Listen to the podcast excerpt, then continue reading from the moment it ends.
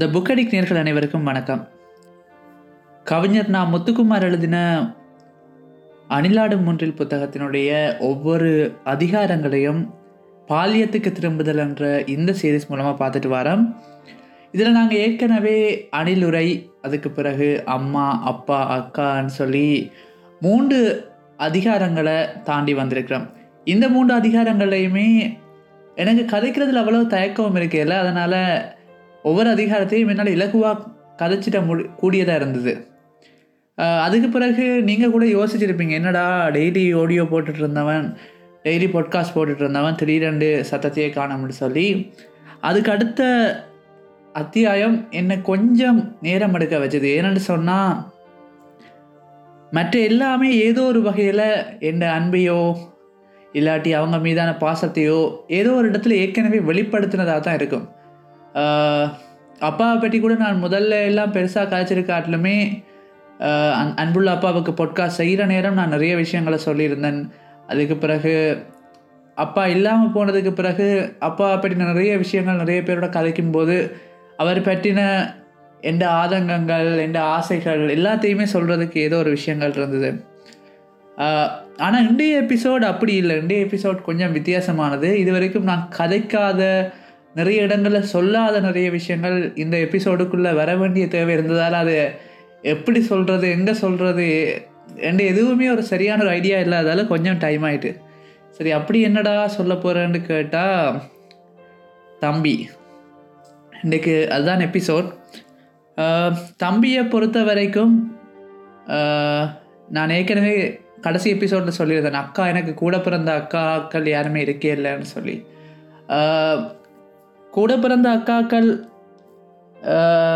இல்லாததால் அவங்க மீதான பாசத்தை, இல்லாட்டி நான் அதுக்கு பிறகு சந்தித்த அக்காக்கள் மீதான பாசத்தை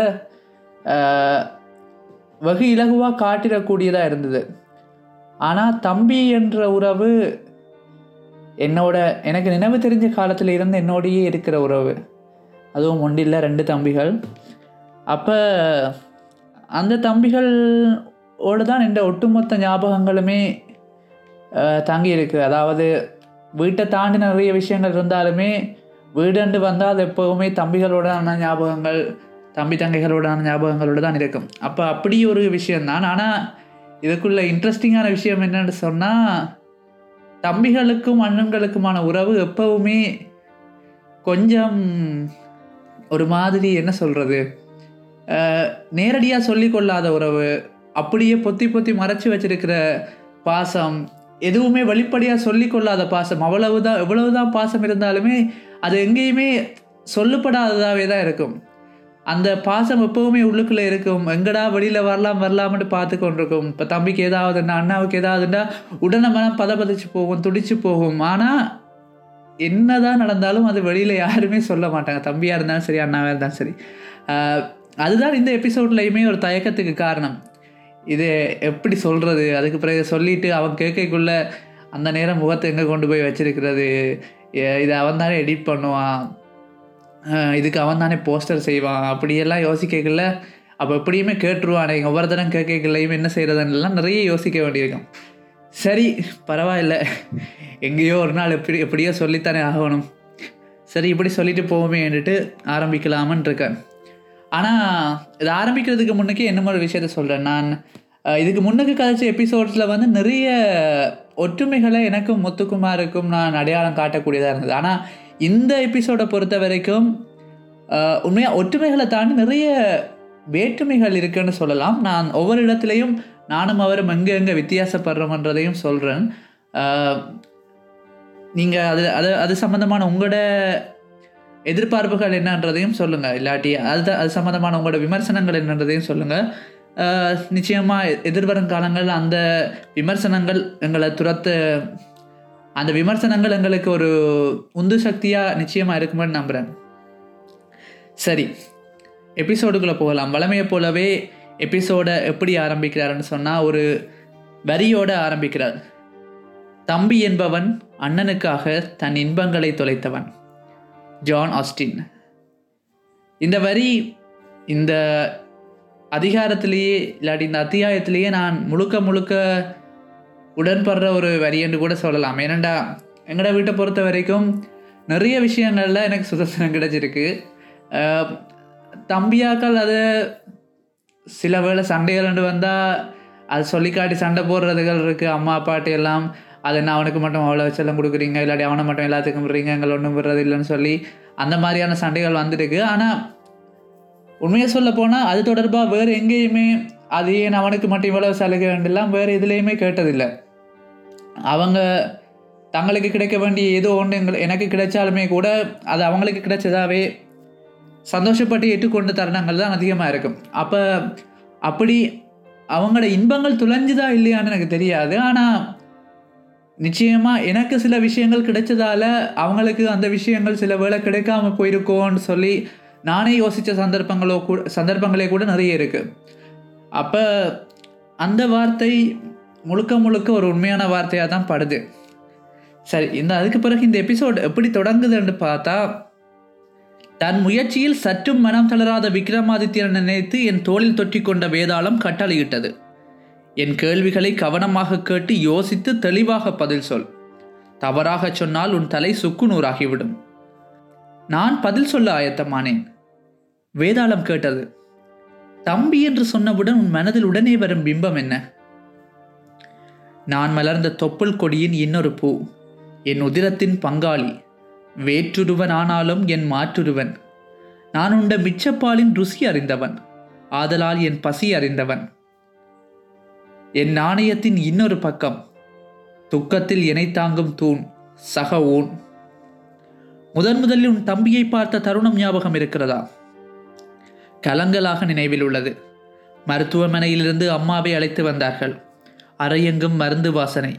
கட்டிலில் ஒரு பழைய சேலையை சுட்டி கொண்டு அம்மாவுக்கு பக்கத்தில் சிணுங்கிக் கொண்டிருந்தான். முகமெங்கும் ரோஜாப்பூ போல ரோஸ் கலரில் இருந்தது. ஆங்காங்கே கொசுக்கள் கடித்து அநியாயத்துக்கு சிவந்திருந்தான். அப்போது உன் மனதில் என்ன உணர்வு தோன்றியது? அவனை கருவுற்ற நாளிலிருந்து அம்மா கொஞ்சம் கொஞ்சமாக எனக்கு அந்நியமாகி போனாள். முன்பு அம்மாவின் மடியில் சாய்ந்து கதை கேட்கும் தருணங்கள் குறைந்து கொண்டே வந்தன. அம்மாவின் அருகில் சென்றால் வெளியே போய் விளையாடும்படி யாராவது விரட்டி கொண்டே இருந்தார்கள். சாலையில் கண்டெடுத்த பறவை இறகின் ஆச்சரியம், கல் தடக்கி நகம் கிழித்த பலி, பெருமாள் கோயில் யானை வீதி வழியாக பாகனுடன் கடந்து சென்றது என எதையுமே என்னால் அம்மாவிடம் பகிர்ந்து கொள்ள முடியவில்லை. ஆகவே அவன் பிறந்தபோது முதலில் அவன் மீது கோபமாக வந்தது. தம்பி என்பவன் எனக்கும் அம்மாவுக்குமான இடைவெளியை கையில் ஏந்தி கொண்டவன் என்ற எண்ணம் அப்போது மேலோங்கி இருந்தது. அருகில் சென்றால் பிஞ்சு கண்களை சிமிட்டி என்னை பார்த்து சிரிப்பான். காற்றில் கை நீட்டி தொடையை தணிப்பான். ஒரு நாள் யாரும் அறியாமல் அந்த கையை பிடித்து லேசாக கிள்ளினேன். அதிர்ந்து அழுதவன் என் பக்கமாக திரும்பி தன்னிடமிருந்த ஒரே ஆயுதத்தை பயன்படுத்தினான். என் சட்டையெங்கும் நனைந்தது. இதுதான் முத்துக்குமார் அவர்கள் தன்னுடைய பாலிய நினைவுகளில் தன்னோட அதி பாலர் வயதுகளில் வந்து முதலாக தம்பியை பார்க்குற நேரம் அவருக்கு கிடைச்ச அனுபவங்களை சொன்னது. ஆனால் சத்தியமாக எனக்கு முதலாக எப்போ தம்பியை பார்த்துன்றதுலாம் ஞாபகம் இல்லை. எனக்கும் என் முதலாவது தம்பிக்கும் 1 வயசு தான் வித்தியாசம். 2வது தம்பிக்கும் எனக்கும் 3 வயசு வித்தியாசம். அவன் மிகப்பெரிய இடைவெளிகள் இல்லை. அப்போ அந்த நேரத்தில் எனக்கு அவ்வளவு தூரம் நினைவு தெரிஞ்சிருக்கிற வயசும் இல்லை. அப்போ 2 தம்பிமார் பிறக்கும் போதுமே கூட அவ்வளவு தூரம் அந்த ஞாபகங்கள் எனக்கு பெருசாக இப்படித்தான் வந்தான், இப்படித்தான் இருந்தான், முதலாக இதுதான் நடந்ததுண்டு என்னால் சரியாக சொல்லக்கூடிய அளவுக்கான எந்த ஞாபகங்களுமே முதல் பார்வையை பற்றி பெருசாக இல்லை. தம்பிகளோடு அதுக்கு பிறகு இருக்கிற ஞாபகங்கள் எல்லாமே சின்ன வயசில் ஓரளவுக்கு நினைவு தெரிகிற காலத்தில் எங்களோட அநேகமான சின்ன வயசு எனக்கு ஞாபகம் இருக்கிற ஆகப்பழிய ஞாபகங்கள் சொன்னால் எங்களோட வீட்டை நாங்கள் வளர்த்த நாய்க்குட்டியோட ஆனதாக தான் இருக்கும். ஏனண்டா எங்களோட வீட்டை லைக்கான்னு சொல்லி ஒரு நாய் வளர்த்தோம். அந்த பேர் கூட நான் தான் வச்சேன். ஏண்டா முதலாக சந்திரமண்டலத்துக்கு போன நாய் என்ற பேர் லைக்கான்றதால் ஆசையாக வச்சது. மாமா தான் அந்த நாயை வாங்கிக்கொண்டது. அப்போ அதை ஆசையாக வச்சோம். அந்த நாய் வந்து எங்களோட வீட்டை யாரையுமே கடிக்காமல் விட்டதில்லை. எங்களை வீட்டை வாராக்களாக இருந்தாலும் சரி, நாங்களாக இருந்தாலும் சரி, எல்லாரையுமே அந்த நாய் கடிச்சிருக்கும். அப்போ அது ஒரு தடவை கடிச்சிட்டா அதுக்கப்புறம் அது பழகிடும். அப்போ ஆக சின்னல்ல நாங்கள் வந்து வீட்டை இருக்கையில் கிரிக்கெட் விளையாடுவோம். அப்போ கிரிக்கெட் விளையாடிக்க நான் தம்பியாக்கள்லாம் மாறி விளையாடிக்கொண்டு இருக்க ஒருக்கா தம்பி வந்து போலை வந்து வெளி கேட் அடியில் அடிக்க அந்த கேட் சத்தத்துக்கு நாய் போல் எடுக்க ஓடி வந்துச்சு. அப்போ லைக்கா ஓடி வரைக்குள்ள போல் எடுக்கிறதுக்கு தானோட பிறகு லைக்கா வெளியில் போயிடுமான்னு சொல்லி கேட்டை பூட்டுறதுக்காக நான் கேட்டை பூட்டிட்டு அப்போ கேட்டை போட்டு நான் ஓடி வந்துட்டேன். தம்பி தான் கேட்டில் நின்றான். அப்போ கேட்டில் ஏறுறதுக்கு ஒரு சின்ன ஒரு கம்பி ஒன்று இருக்கும். அவன் அதில் ஏறி மேல் திராங்க கொழுவி போட்டு வர கீழே லைக்கா வந்துட்டு அப்போ நான் இங்கால வந்துட்டேன். அவன் தான் மாட்டுப்பட்டான். அந்த அதில் கடித்து அது முதல் காலில் கடித்து கவிச்சது. காலில் கவினதோடு அவன் கீழே விழுந்தான். கீழே விழுந்தோன்னா தலையில் வேற பல்லு பட்டுட்டு. அப்போ அவனுக்கு இன்னுமே அந்த தலையில் அந்த லைக்கா அந்த பல்லு பட்ட ஒரு அடையாளம் இருக்குது. அவன் இப்போவும் கேட்டால் சொல்லுவான் அவனோட உடம்பில் இருக்க அநேகமான தளம்புக்கு காரணம் நான் தான் சொல்லி. அப்போ இந்த மாதிரி ஆன ஞாபகங்கள் தான் அநேகமான ஞாபகங்கள் தம்பிகளோடு இருக்கிறது. மற்ற தம்பி ஏண்டா சின்னல்ல நர்சரிக்கு போகிற நேரம் அப்போ நாங்கள் ஸ்கூல் போக தொடங்கிட்டோம். அப்போ தான் தம்பி நர்சரிக்கு போக தொடங்கினோம். அப்போ நர்சரிக்கு போகணும்னா அம்மா தான் கூட்டி கொண்டு போகணும். அப்போ அம்மா ஒரு நாள் வேலைக்கு போகிறதுக்கு முதல் எப்படியாவது அதில் போய் குளிப்பாட்டி அதுக்கு பிறகு கொண்டு போய் நர்சரியில் விட்டால் அப்போ என்ன ஞாபகம் இருக்குது, அங்கே படிப்பித்த டீச்சர் ஒரு ஆள் கேட்டால் இப்படி தானே நீ என்னடி ஸ்கூலுக்கு போக போகிற. அப்போ நாங்கள் அங்கே யாழ்ப்பாணத்தில் தான் இருந்தாங்க. அப்போ அங்கே இருக்கிற உடுப்பட்டி அமெரிக்கன் மிஷன் காலேஜ் அப்போ ஏஎம்சியில் ஒன்று சேர்க்க மாட்டோம் அப்படி இப்படின்னு பயப்படுத்த அப்போ என் விளையாட்ட சொல்லியிருக்கான் நான் என்ன ஏஎம்சியில் படிக்கிறேன் நான் கொழும்புக்கு போக போகிறேன்னு சொல்லி. அப்போ அவன் தெரிஞ்சு சொன்னானா தெரியாமல் சொன்னானான்னு தெரியாது. அதுக்கு பிறகு அவன் முதலாம் ஆண்டு படிக்கிற வருஷத்துக்கே நாங்கள் வந்து கொழும்புக்கு வந்துட்டோம். அப்போ இந்த மாதிரியான விஷயங்கள் எல்லாமே அவங்களோட இருக்கிற சுவாரஸ்யமான ஞாபகங்கள். அதோட சின்னல்ல இருக்கைக்குள்ள என் முதலாவது தம்பி வந்து சரியான அம்மா இல்லாமல் எதுவுமே செய்ய மாட்டான். அம்மா இல்லாமல் இருக்க மாட்டான். எப்போவுமே அம்மா வேணும் அண்ட் அந்த மாதிரி அம்மாவோடையே எப்போவும் இருக்கணும்னு ஆசைப்படுற ஒரு ஆள். அப்போ அநேகமாக அவன் எப்போயுமே வீட்டை தான் இருக்க ஆசைப்படுவான். இல்லாட்டி அம்மா அங்கே இருக்கிறாவோ அம்மா அங்கே போகிறாவோ அம்மாவோடையே தான் இருக்க ஆசைப்படுவான். அப்போ நான் வந்து அநேகமாக அம்மம்மாவோட மாமாக்களோட சித்தியாக்களோட அப்போ அம்மம்மா வேறு ஒரு வீட்டை இருந்தால் அம்மாக்கள் எல்லாம் நாங்கள் எல்லாம் இங்கேயால இருந்தோம். அப்போ அம்மம்மா பகல் எங்களோட தான் இருப்பாள். இரவு மட்டும் மற்ற வீட்டை போவா தூங்குறதுக்காக. அப்போ அநேகமாக சிலவில் அம்மம்மா மாமாக்களும் தனியாக போயினோம்னு சொல்லி அவையோட போய் அங்கே படுத்துட்டு வர்றது இல்லாட்டி மாமாக்களோட போகிறது. மாமா கல்யாணமான பிறகு மாமா சரசாலைக்கு போகிறக்க அவரோட போகிறது அப்படி இப்படின்னு சொல்லி சின்னல்ல நான் யாழ்ப்பாணத்தில் இருக்கைக்குள்ள அநேகமாக அம்மம்மா சித்தி மாமாண்டு அவங்களோடையே இருந்தது தான் கூட. அப்போ அந்த நேரம் அப்போ தம்பியெல்லாம் சரியான அம்மா செல்லமாக இருப்பான். அப்போ அப்படியே தான் போகும். அதுக்கு பிறகு கொழும்புக்கு வந்ததுக்கு பிறகு அவங்க ரெண்டு பேரும் ஒரே ஸ்கூலில் நான் கிரேட் 5ல் தான் மாறினதால் கிரேட் 5ல் வந்து நேஷ்னல் ஸ்கூல்ஸுக்கு சேர்க்கிறான்னு சொல்லி ஒரு சர்க்குலர் இருந்துச்சு. அதால் நான் அவங்களோட ஸ்கூலுக்கு போக முடியாமல் போச்சு. அப்போ சரின்னு சொல்லிவிட்டு பிறகு நான் ஸ்காலர்ஷிப் எடுத்து அதுக்கு பிறகு ஸ்கூல் மாறினதுக்கு பிறகு அப்போ ரெண்டு பேருக்குமே போட்டி இருக்கும். அவங்களோட ஸ்கூலுக்கும் எங்களோட ஸ்கூலுக்கும் நான் அந்த ஸ்கூல் வேணாம்னு சொல்கிறது இல்லாட்டி அவங்க எங்களோட ஸ்கூல் வேணாம்னு சொல்கிறது அப்படியான ஒரு ஸ்கூல் போட்டி இருக்கும். அதுக்கு பிறகு ஒரு கொஞ்ச காலத்தில் அப்போ முதல் சின்னல்லேன்னு சொன்னால் நான் எனக்கும் ரெண்டாவது தம்பிக்கும் அதாவது முதலாவது தம்பிக்கும் வந்து அடிக்கடி சண்டைகள் வரும், சின்ன சின்ன சண்டைகள் வரும். அதுக்கு பிறகு ஓரளவுக்கு நானும் அவனும் ஓகே ஆகிட்டோம். பிறகு அவன் கிரேட் 4 படிக்கக்குள்ள அவன் ஒரு ஆர்ட் காம்படிஷனில் வின் பண்ணி அவனுக்கு கிஃப்டாக ஒரு கம்ப்யூட்டர் கிடச்சிது.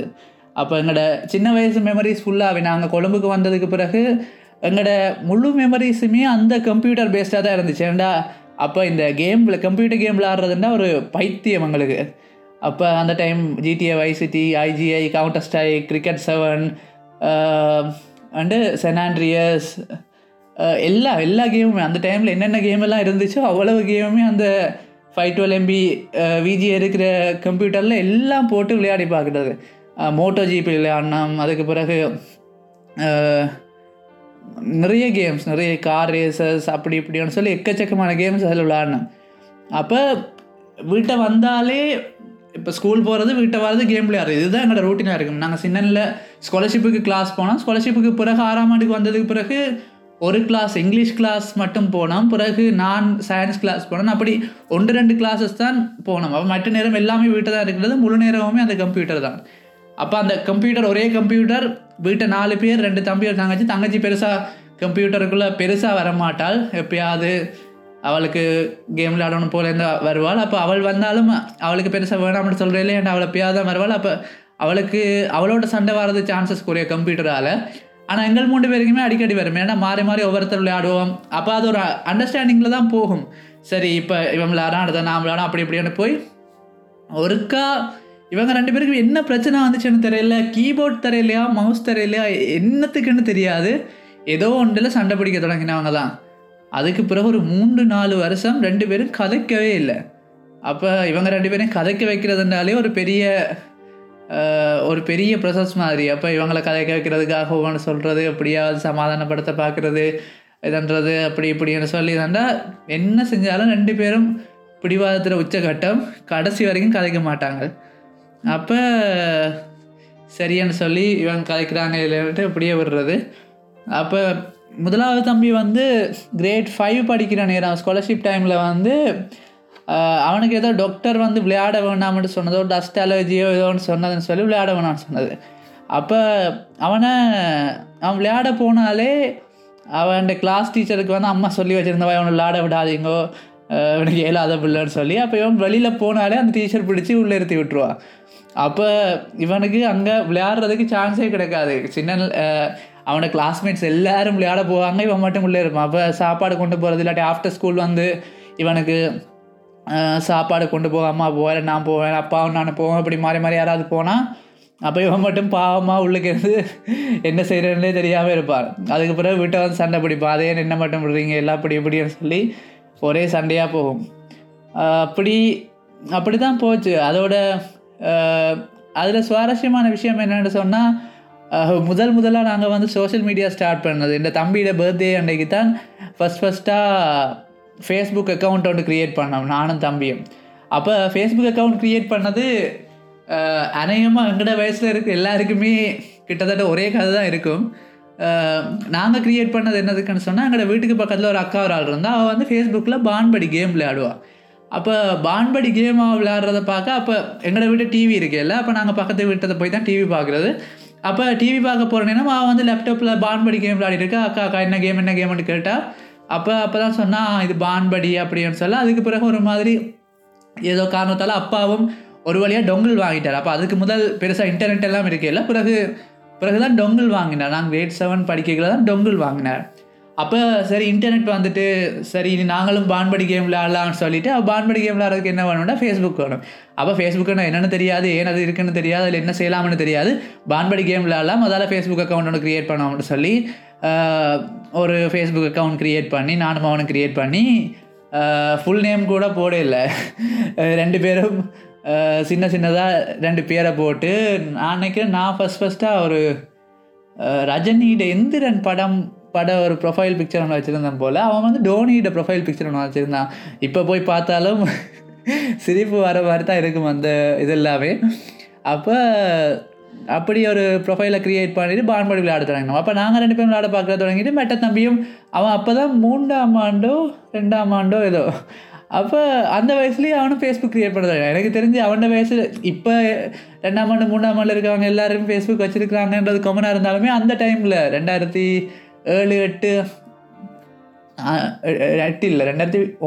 10 அந்த டைமில். அப்போ அந்த டைம்லலாம் 3ஆம் ஆண்டு படிக்கிற பிள்ளைகளோட கையிலெல்லாம் ஃபேஸ்புக் இருக்கவே இல்லை. அப்போ இவன் நாங்கள் அந்த வயசில் என்ன செய்கிறோமோ அவ்வளவும் எங்களோட சேர்ந்தே படிச்சிடுவான். நாங்கள் விளையாட தொடங்கின கேம் எல்லாம், நான் 6ஆம் ஆண்டு 7ஆம் ஆண்டில் கேம் விளையாட தொடங்கிறேன்னு சொன்னால் அவன் 2ஆம் ஆண்டு 3ஆம் ஆண்டில் அந்த கேமெல்லாம் விளையாடி நான் செய்கிற அளவுக்கு கம்ப்யூட்டரில் எல்லாமே செய்வான். அப்போ எல்லாமே எங்களோடையே வந்துட்டு அப்போ பான்படி விளையாடுறதா இருக்கட்டும், பிறகு city Willy, form Willy, எம்பியாஸ் and ஏலேஸ், அதுக்கப்புறம் கிரிமினல் கேஸ், அப்படி இப்படின்னு சொல்லி அந்த டீனேஜில் ஆரம்ப கட்டம் முழுக்கவுமே கம்ப்யூட்டர் கேம்ஸ், ஃபேஸ்புக் கேம்ஸ்ன்னு சொல்லி தான் போகும். அப்போ வார சண்டையிலுமே அதுகளுக்காக தான் வரும். அந்த சண்டையில் தாண்டி அடுத்தது எங்களுக்குள்ளே சண்டை வரதுன்னு சொன்னால் சாப்பாட்டுக்கு வரும். ஏன்னா அவங்க ரெண்டு பேருக்கும் புட்டு பிடிக்காது, எனக்கும் தங்கச்சிக்கும். எனக்கு ரொட்டி பிடிக்காது, தங்கச்சி ரொட்டி என்ன சில வேளை சாப்பிடா சில வேளை சாப்பிடாம.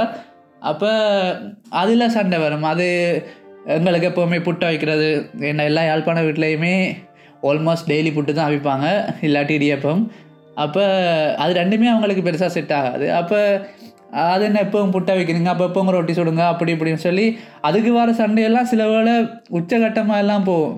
அப்போ அந்த டைம்லலாம் ஏதாவது சண்டை வந்து அப்படி இப்படின்னு சொல்லி ஆட்டிப்படுறது சில வேளை. அப்போ அந்த வீட்டில் வெளியில் வந்து ஓப்பனாக தான் இருக்குமெண்டா, ஜன்னலை திறந்தால் வெளியில் ஒரு ஷூ ரேக் வைக்கிறதுக்கான மாதிரி ஒரு சின்ன இடம் இருக்குது, அது தாண்டி வெளியில் எல்லாமே அப்படி ஓப்பன். அப்போ சில வேளை ஒன்று என்ன கொண்டு போய் தள்ளிவிட போகிறேன்ட்டு போவான், இல்லாட்டி தான் பாய போகிறேன்னு போவான். அப்போ அப்படி எப்பயுமே சண்டையும் சச்சரவுமாகவே தான் இருக்கும். அது வீடு வேறு சின்ன வீடு, அப்போ வீட்டுக்குள்ளே கத்தினா இதெல்லாம் அப்படி சத்தமாக கேட்கும்.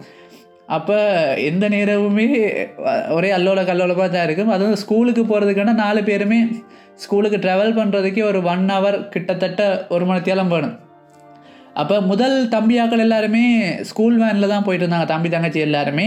நான் பஸ்ஸில் போய் கொண்டு வந்தேன், என்ன அப்போ 2 கிலோமீட்டர் கொண்டு போய் விட்டார், அதுக்கப்புறம் பஸ்ஸில் கொண்டு போய் நான் போய் பழகிட்டேன். அப்போ கொஞ்ச நாள் இவங்களும் வந்து தங்களுக்கும் ஸ்கூல், ஏன்னா ஸ்கூல் வேன் இங்கே ஸ்ரீலங்காவில் இருந்தவங்களுக்கு எல்லாருக்குமே தெரிஞ்சிருக்காங்க, கொழும்பில் முக்கியமாக ஸ்கூல் வேனில் போனவங்களுக்கு தெரிஞ்சிருக்கும். நிறைய தூரம் சுற்றி எல்லாரையுமே ஏற்றிட்டு கடைசியாக கொண்டு போய் ஸ்கூலில் விட்டு பிற வரையிலே எங்களோட வீடு தூரம்ன்றதால எல்லாரையும் கொஞ்சம் கொஞ்சம் கொஞ்சமாக இறக்கி கடைசியாக தான் வந்து சேருவாங்க. அப்போ ஒரு 45 நிமிஷம் 1 மணி அதில் போகிற ஸ்கூலுக்கு வந்து 2 மணி அவங்க ட்ராவலிங்குக்கு மட்டும் வேஸ்ட் பண்ண வேண்டியிருக்கும்.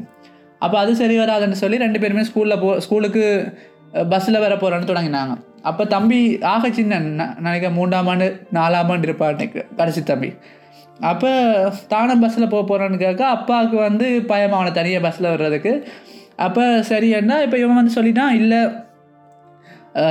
பஸ்ஸில் போகிறேன்னா நான் தனியாக தான் போவேன், நீங்கள் ஒரு தரம் வந்தால் போக மாட்டேறேன்னா. அப்போ சரின்னு சொல்லிவிட்டு நீ போகணுட்டு இவர் பஸ் ஸ்டாண்ட் வரைக்கும் கூட்டிகிட்டு போய் அப்பா ஏற்றி விட்டுட்டு மனசு கேட்காம பின்னுக்கு இருக்கிற பஸ்ஸில் பின்னுக்கு போன பஸ்ஸில் ஏறி போயிருக்காரு. இவன் என்ன செய்யறான்னு பார்க்க இவன் அப்பா பின்னுக்கு வர பஸ்ஸில் ஏறுறத கண்டுட்டான்.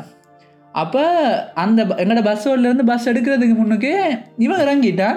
அப்பா இவன் இறங்கினதை காணையில். அப்போ அப்பா அடுத்த ஹோல்ட்டுக்கு போய்க்குள்ள தான் கவனிச்சிருக்கிறார், அந்த பஸ் வலிக்கிட்ட பிறகு தான் கவனிச்சிருக்கிறார் இவன் இறங்கிட்டான்னு சொல்லி. அப்புறம் அடுத்த ஹோல்ட்டில் இறங்கி தான் திரும்பி வந்தார்.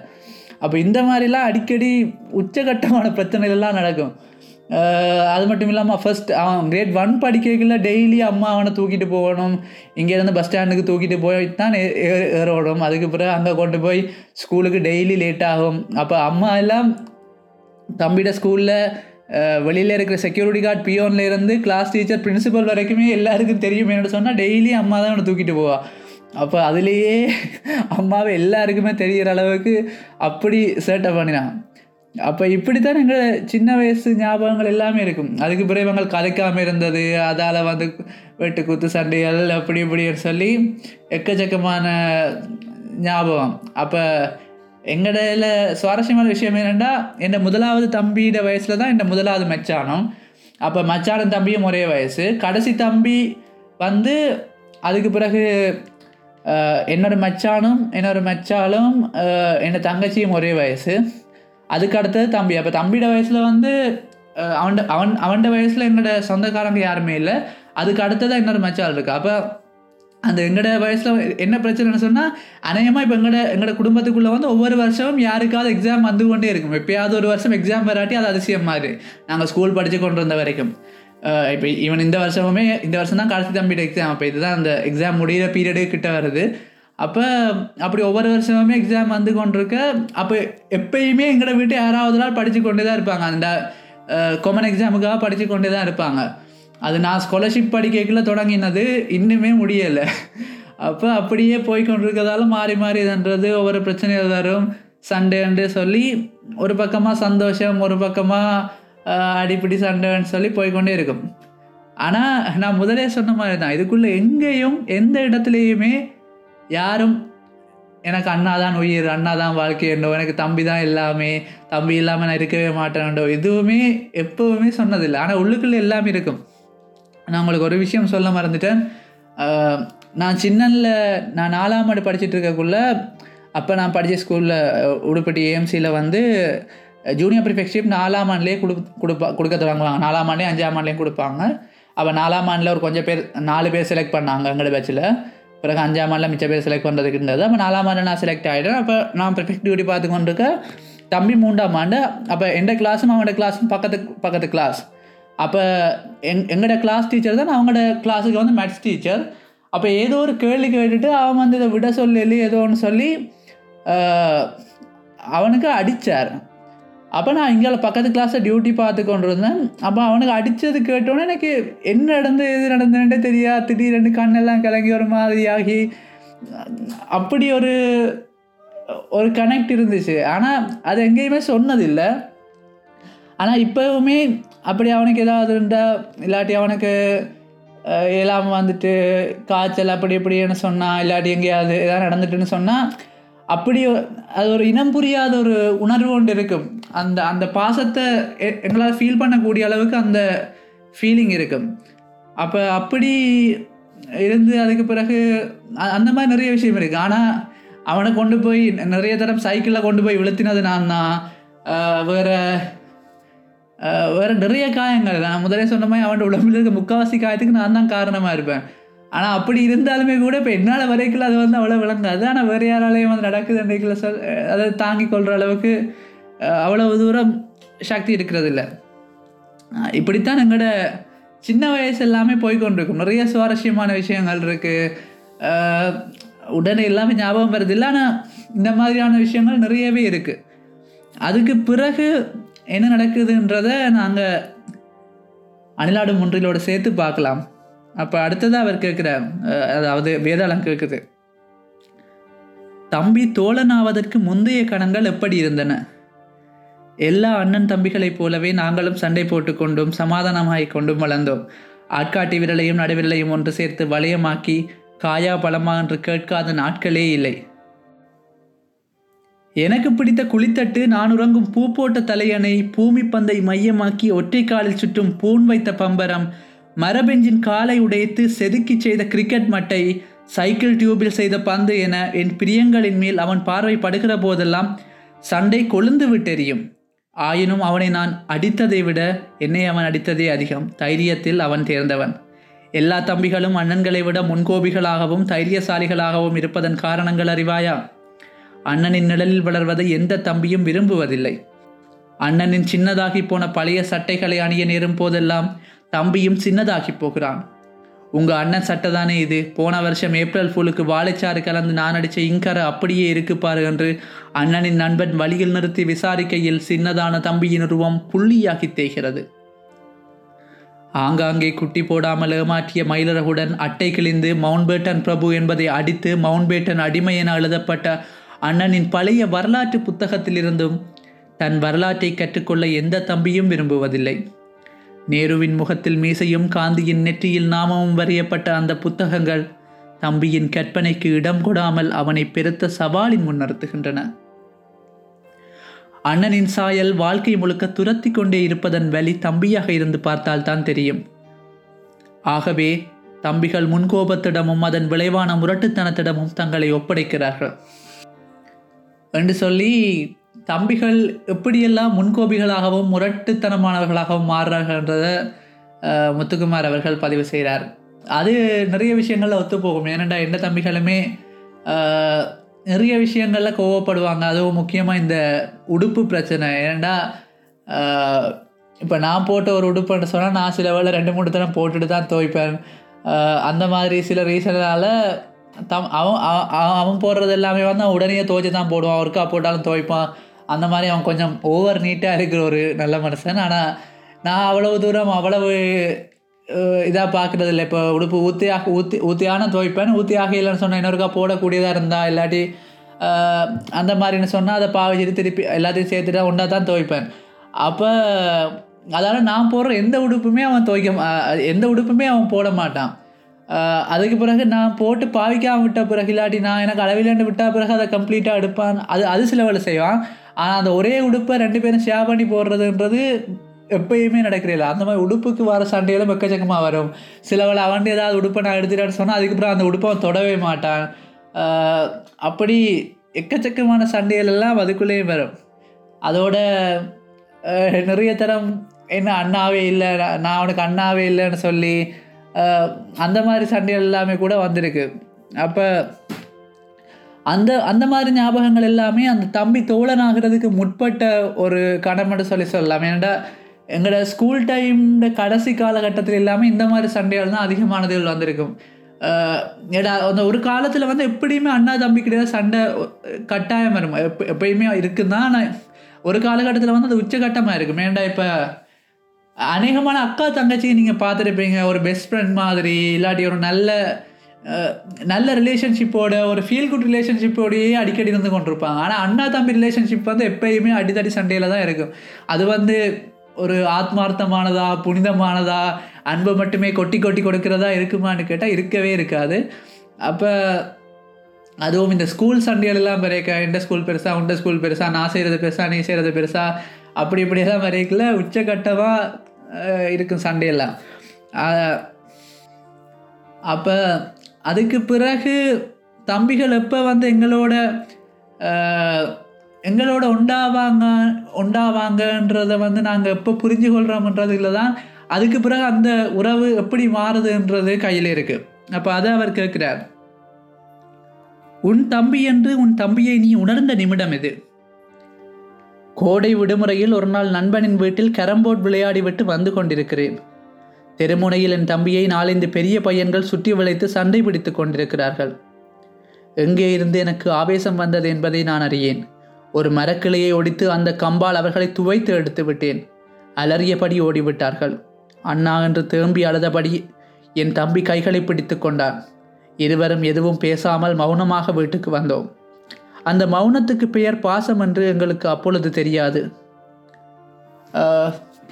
இப்போ வரைக்குமே அந்த மௌனத்துக்கு பெயர் பாசம் என்று நாங்கள் சொல்லிக்கொள்றதில்லை. ஆனால் இப்போ அதை புரிஞ்சு கொள்கிற ஒரு அளவுக்கு அந்த மனோநிலை, மனப்பக்குவம் வந்துட்டுன்னு நம்புகிறேன்.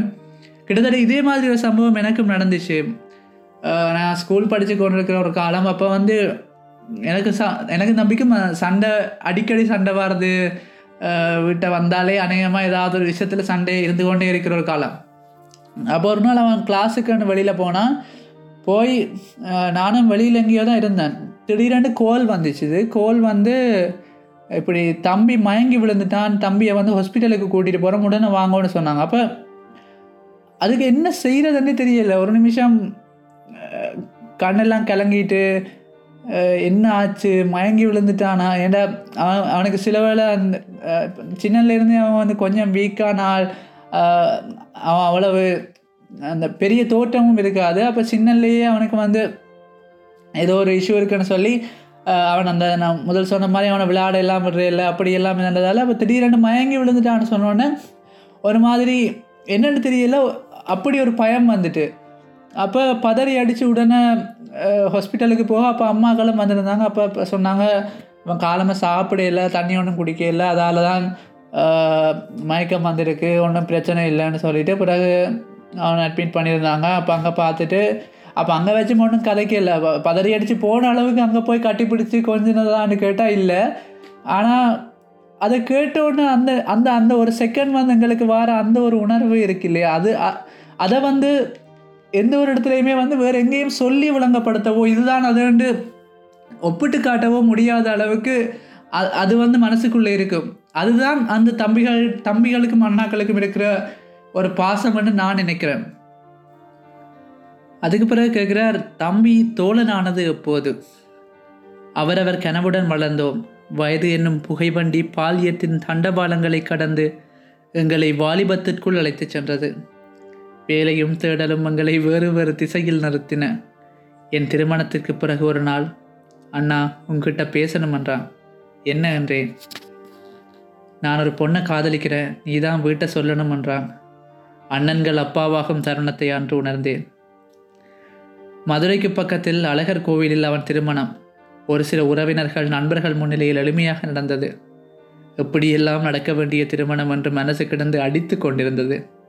தாலி கட்டிய பிறகு காலில் விழுகிறார்கள். பதறியபடி நல்லா இருங்க என்று தம்பியை தொட்டு எழுப்புகிறேன். நீண்ட வருடங்களுக்கு பிறகு என் தம்பியை தொடுகிறேன். என் தம்பியை பத்திரமாய் பார்த்துக்கம்மா என்று அந்த பெண்ணிடம் சொல்ல வேண்டும் போலிருந்தது. ஏன் இந்த கண்கள் எதற்கெடுத்தாலும் கலங்குகின்றன? கோயில் மண்டபத்தில் அன்று 3 திருமணங்கள் நடந்தன. வெவ்வேறு திசைகளில் வெவ்வேறு பந்திகள். பேருக்கு கை நனைத்துவிட்டு சிறு குன்றின் மரவழியில் நடந்தேன். அந்த மரவழிகள் என் கால்களை பாலிய காலத்துக்குள் கூட்டிச் சென்றன. திரும்பி வரும்போது தம்பி ஏதோ சொல்லி கொண்டிருந்தான். அந்த பெண் வெட்கத்துடன் சிரித்து கொண்டிருந்தது. திருமணத்துக்கு பிறகு அண்ணன் தம்பி உறவின் நிலை என்ன? எந்த திசையில் வீசினாலும் காற்றின் ஈரம் காற்றில் இருப்பதைப் போல் பிரிந்திருந்தும் சேர்ந்திருப்பது தானே சகோதரத்துவம். நான் வாழும் இதே நகரத்தின் இன்னொரு மூலையில் எனக்காக இன்னொரு இதயம் துடித்து கொண்டிருக்கிறது. இவ்விடமும் அப்படியே. இப்படியா அவர் தம்பி திருமணமான பிறகு என்ன, நான் தங்களது திருமண வாழ்க்கைக்கு பிறகு என்ன நடந்தது என்றதெல்லாம் சொல்கிறார். உண்மையாக வாலிபத்துக்குள்ளே வரும்போது, எங்களோட 20 வயதுக்கு மேலே வரும்போது, இப்போ நாங்கள் அவ்வளோ தூரத்துக்கு எதுவும் வயசாகிறே, ஆனால் இப்போ கொஞ்சம் கொஞ்சம் படிக்க தொடங்கின பிறகே எங்களால் அதை ஓரளவுக்கு உணர முடியுது. ஏனெண்டா முதல் பிறந்ததிலேருந்து இந்த வரைக்குமே ஒரே வீட்டில் ஒன்றாகவே இருக்கிறோம், எப்பயுமே ஒரே சாப்பாடு ஒன்றா இருக்கிறது, அவ்வளவு ஞாபகங்களும் ஒன்றாகவே கொட்டி கிடக்கிற நேரம். இப்போ தம்பி இந்தியாவுக்கு படிக்க போக போகிறான்னு சொல்லக்குள்ளேயே வெளியில் எப்போ இருந்தாலும் நீ எப்போயுமே இந்தியாவுக்கு போக மாட்டேன்னு கலாய்ச்சி கொண்டிருக்கிற அண்ணாவே இருந்தாலும், அப்போ இதுக்கு பிறகு கொஞ்சம் கொஞ்சமாக நாங்கள் பிரிகிற நேரம் வந்துட்டு இனி ஏதோ ஒரு இடத்துல நாங்கள் தனித்தனியாக இருக்க வேண்டி வருமெண்டு யோசிக்கக்குள்ள எல்லாம் மனது ஏதோ ஒரு இடத்துல இருந்து அடிச்சுக்கொண்டே இருக்கு. ஏனெண்டா நான் படித்த பிறகு நான் எங்கே போக போகிறேன், என்ன செய்ய போகிறேன்றது எனக்கு தெரியாது. அவங்க படித்து முடிச்சுட்டு என்ன செய்வாங்கன்றது தெரியாது. தங்கச்சிக்கு அடுத்தது அவள் என்ன படிக்கிறாள், படித்ததுக்கு பிறகு என்ன மாதிரி என்ன பிளான்ன்றதெல்லாம் தெரியாது. அப்போ இதெல்லாம் ஒன்றா வரைக்கும் அப்போ ஏதோ ஒரு இடத்துல எல்லாருமே தனித்தனியாக போக போகிறோம்னு யோசிக்கிற நேரம், அந்த நேரம் தான் அந்த சகோதரத்துவம் இப்படியான ஒரு நிலைமைக்குள்ளே போய் சேரணுமென்ற ஒரு கட்டாயம் இருக்குமே என்று யோசிக்க தோணுது. அப்போ எப்படியாவது எல்லாருமே ஒன்றாவே இருந்துடாதா என்ற ஒரு தவிப்பு இருக்குது. அப்போ இதெல்லாமே எங்கேயோ ஒரு இடத்துல ஒன்றா சேரத்தானே வேணும். அதோட தம்பிகள் வந்து தோழன்களாகிறத தாண்டி ஒரு கட்டத்துக்கு மேலே அவங்க தான் எங்களுக்கு மிகப்பெரிய ஒரு சப்போர்ட்டாக இருப்பாங்க. ஏன்டா சின்னன்ல எல்லாமே அண்ணான்ற அந்த தாண்டி இப்போ என்னை விட நிறைய விஷயங்கள் அவங்களுக்கு தெரியும். அப்போ எனக்கு தெரியாத விஷயங்கள்லாம் அவங்கள்ட்ட கேட்டுக்கொண்டே இருக்க வேண்டியிருக்கும், அவங்க சொல்லித்தன வரைக்கும் இருக்க வேண்டியிருக்கும். அதோட என்ன தம்பிமார் 2 பேருக்குமே ஓலவலையும் சரி எப்படியுமே இளவலையும் 2 பேருக்குமே என்னை விட நல்ல ரிசல்ட்ஸ் தான் இருக்க போகுது. அப்போ என்னை விட 2 பேருமே நல்ல இடத்துல இருக்க போகிறாங்கன்றது நிச்சயமாக தெரியும் போது அதில் ஒரு அலாதி சந்தோஷம் வரும். எப்பயுமே எங்களுக்கு பிறகு எங்களோட சொந்த தம்பியாக இருந்தாலும் சரி, கூட பிறக்காத தம்பிமாராக இருந்தாலும் சரி, எங்களை விட நாங்கள் அவங்கள ஒரு நல்ல இடத்துல இருத்திட்டோம்ன்றது வந்து உண்மையாக அது ஒரு சொல்ல வாயில சொல்ல தெரியலாம். அது அவ்வளோ தூரம் சந்தோஷமாக இருக்கும். சிலோட சினிமாலெல்லாம் பார்க்கல அது கொஞ்சம் ஓவர் சினிமேட்டிக்காக இருந்தாலுமே கூட அந்த உணர்வு இருக்கிறது உண்மை. எங்களால் சாதிக்க முடியாத ஏதோ ஒரு விஷயத்தை அவங்க சாதிச்சிட்டாங்கன்ற அந்த ஒரு கர்வம், அந்த ஒரு பெருமை வந்து அது வந்து வார்த்தையால் சொல்லிட முடியாத ஒரு சந்தோஷம். அப்போ அந்த விஷயத்தில் அவங்க 2 பேருமே நிச்சயமாக சாதிச்சிட்டாங்க, இல்லாட்டி சாதிப்பாங்கன்ற அந்த நம்பிக்கை உண்டு எப்போவுமே இருக்குது. அப்போ இனி கொஞ்சம் கொஞ்சமாக வயசாகுது, இனி எங்களுக்குன்னு தனியான வாழ்க்கைகளுக்குள்ளே போகணுமன்ற நேரம்தான் மனசு வந்து ரொம்ப கனமாக ஃபீல் ஆகிற ஒரு சந்தர்ப்பம் இருக்கும். அப்போ அப்படியான ஒரு நிலைமை எங்களுக்கும் நிச்சயமாக ஏதோ ஒரு நாள் வரத்தான் போகுது. அப்போ எல்லா சகோதரத்துவமும் ஏதோ ஒரு காலகட்டத்துக்கு பிறகு மிகுந்த அந்நியப்படுத்தப்பட்டாலும் மனதுக்குள்ள அந்யோன்யமான உறவுகளாகவே இருந்து கொண்டிருக்கும். ஒரு கட்டத்துக்கு பிறகு எங்களுக்கு 2 பிள்ளைகள் வந்த பிறகு, எங்களுக்கு 2 தனியார் குடும்பங்கள் வந்த பிறகு, அவங்களுக்கு பிள்ளைகள் வந்த பிறகு, அந்த நேரம் எங்களுடைய பாலிய நினைவுகள் நினைச்சு சந்தோஷப்படுறதுக்கான ஒரு இடமாக தான் இதுகள் எல்லாமே இருக்க போகுதுன்றது தான் விஷயம். ஏனெண்டா நான் பார்த்த நிறைய அண்ணா தம்பிமார் அவங்களுக்குள்ள எவ்வளவோ ஒற்றுமையாக இருந்தவங்க, எவ்வளவோ ஒன்றா இருந்தவங்க எல்லாமே ஏதோ ஒரு கட்டத்தில் தனித்தனியாக வாழ அவங்களோட பாசம் இல்லாமல் போக போகிறது இல்லை. ஆனால் அவங்க தங்களோட வாழ்க்கையில் இப்போ இருக்கிற காலகட்டத்தில் உலகம் போகிற மாதிரிக்கு கட்டாயம் ஏதோ ஒரு வகையில் அவங்களோட வாழ்க்கையை பார்க்க வேண்டிய ஒரு தேவை வரத்தான் போகுது. அப்போ அப்படி வார நேரம் அவங்களுடனான அந்த உறவு வந்து எந்த ஒரு விரிசலுமே வராமல் இருந்துடணும்ன்றது தான் இப்போதைக்கு என்ற ஒரே ஆசையாக இருக்குது.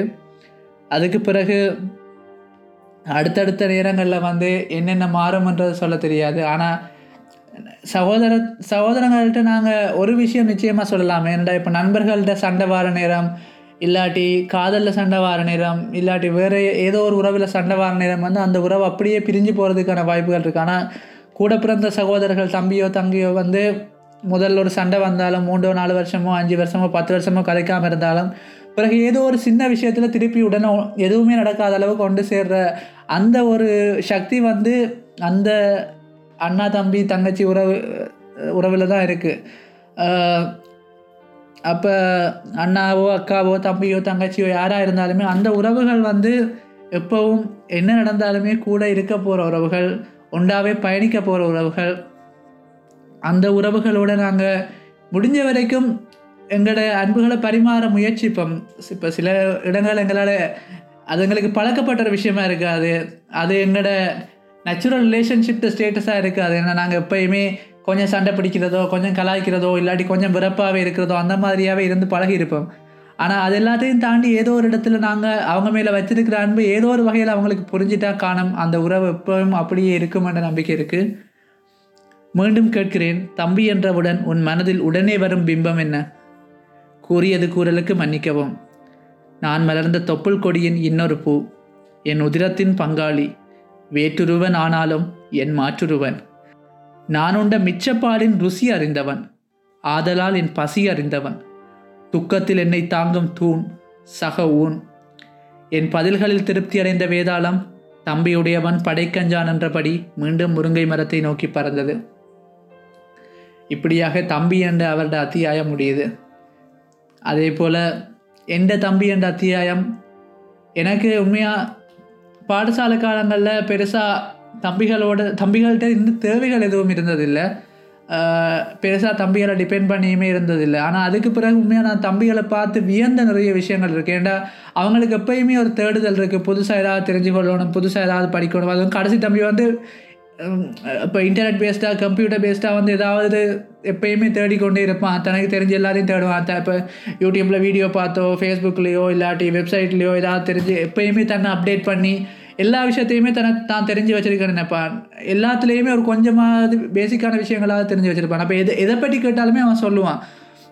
இப்போ எங்களுக்கு தெரிஞ்சாக்களுக்கோ அவனுக்கு தெரிஞ்சாக்களுக்கோ எல்லாருக்குமே ஏதோ ஒரு விஷயத்தில் கைட் பண்ணக்கூடிய அளவுக்கு அவன் இப்போ வளர்ந்துட்டான். அப்போ அவ்வளோ சின்ன பிள்ளையாக பார்த்தவன் அம்மா டெய்லி தூக்கி கொண்டு போய் ஸ்கூலில் விட்ட அந்த குழந்தை பிள்ளை இப்போ அவ்வளோ வளர்ந்துட்டானேன்னு நினச்சி பார்க்கக்குள்ள அது ஆச்சரியமாக இருக்குது, அவ்வளோ வேகமாக காலம் போகுதான்னு சொல்லி. ஆனால் அவ்வளோ வேகமாக தம்பிமார் வளர்ந்துட்டே தான் இருக்காங்க.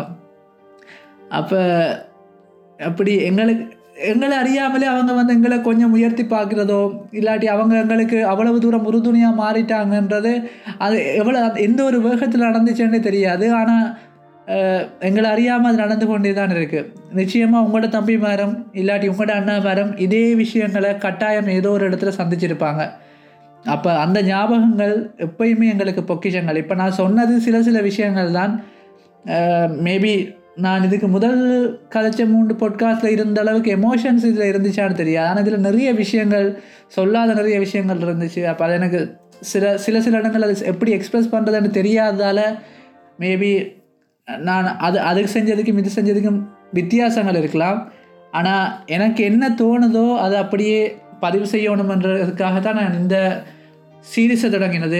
எந்த உறவுகள் சம்பந்தமாகவும் முத்துக்குமார் பதிவு செஞ்ச விஷயங்களில் எந்த வலுவும் இல்லாமலும் உங்கள்கிட்ட கொண்டு வந்து சேர்க்கணும்ன்றதுக்காக. அப்போ அந்த 2 விஷயத்தையும் நான் ஓரளவுக்கு சரியாக செஞ்சுருக்கிறேன்னு நம்புகிறேன். அப்படி ஏதும் பிள்ளை இருந்தால் கட்டாயம் சொல்லுங்கள். நிச்சயமாக அடுத்தடுத்த எபிசோடில் திருத்திக்கொள்ள முயற்சி செய்கிறேன். தொடர்ந்தும் புக் எடிக் சேனலில் சப்ஸ்கிரைப் பண்ணாதாக்கள், ஃபேவரட் பண்ணாதாக்கள் சப்ஸ்கிரைப் பண்ணுங்கள், ஃபேவரட் பண்ணுங்கள், லைக் பண்ணுங்கள். முடிஞ்ச வரைக்கும் இது தொடர்பாக உங்களோட கருத்துக்களையும் உங்களோட ஆலோசனைகளையும் சொல்லிக்கொண்டே இருங்க, உங்களோட விமர்சனங்களையும் கொடுத்துக்கொண்டே இருங்க. முடிஞ்ச அளவுக்கு என்னால் எவ்வளவு முடியும் அவ்வளோ அதிகமாக பாட்காஸ்ட் செய்யணுமன்றதான் ஆசை. அப்போ அதை இப்போ தான் கொஞ்சம் கண்டினியூஸாக செய்ய ஸ்டார்ட் பண்ணியிருக்கிறேன். நிச்சயமாக அதை ஒரு நீண்ட கால திட்டமாக செய்வேன்னு நம்புகிறேன். அதுக்கு உங்களோட ஆதரவு கட்டாயம் தேவை. ஆதரவு இல்லாமல் தட்டி கொடுக்காமல் யாருமே போக இயலாது. ஸோ அந்த தட்டி கொடுப்ப நீங்கள் கொடுப்பீங்கன்ற நம்பிக்கையோடு இந்த எபிசோட்லேருந்து விடப்படுறேன். இன்னொரு எபிசோடில் உங்களை சந்திக்கிற வரைக்கும் நன்றி, வணக்கம்.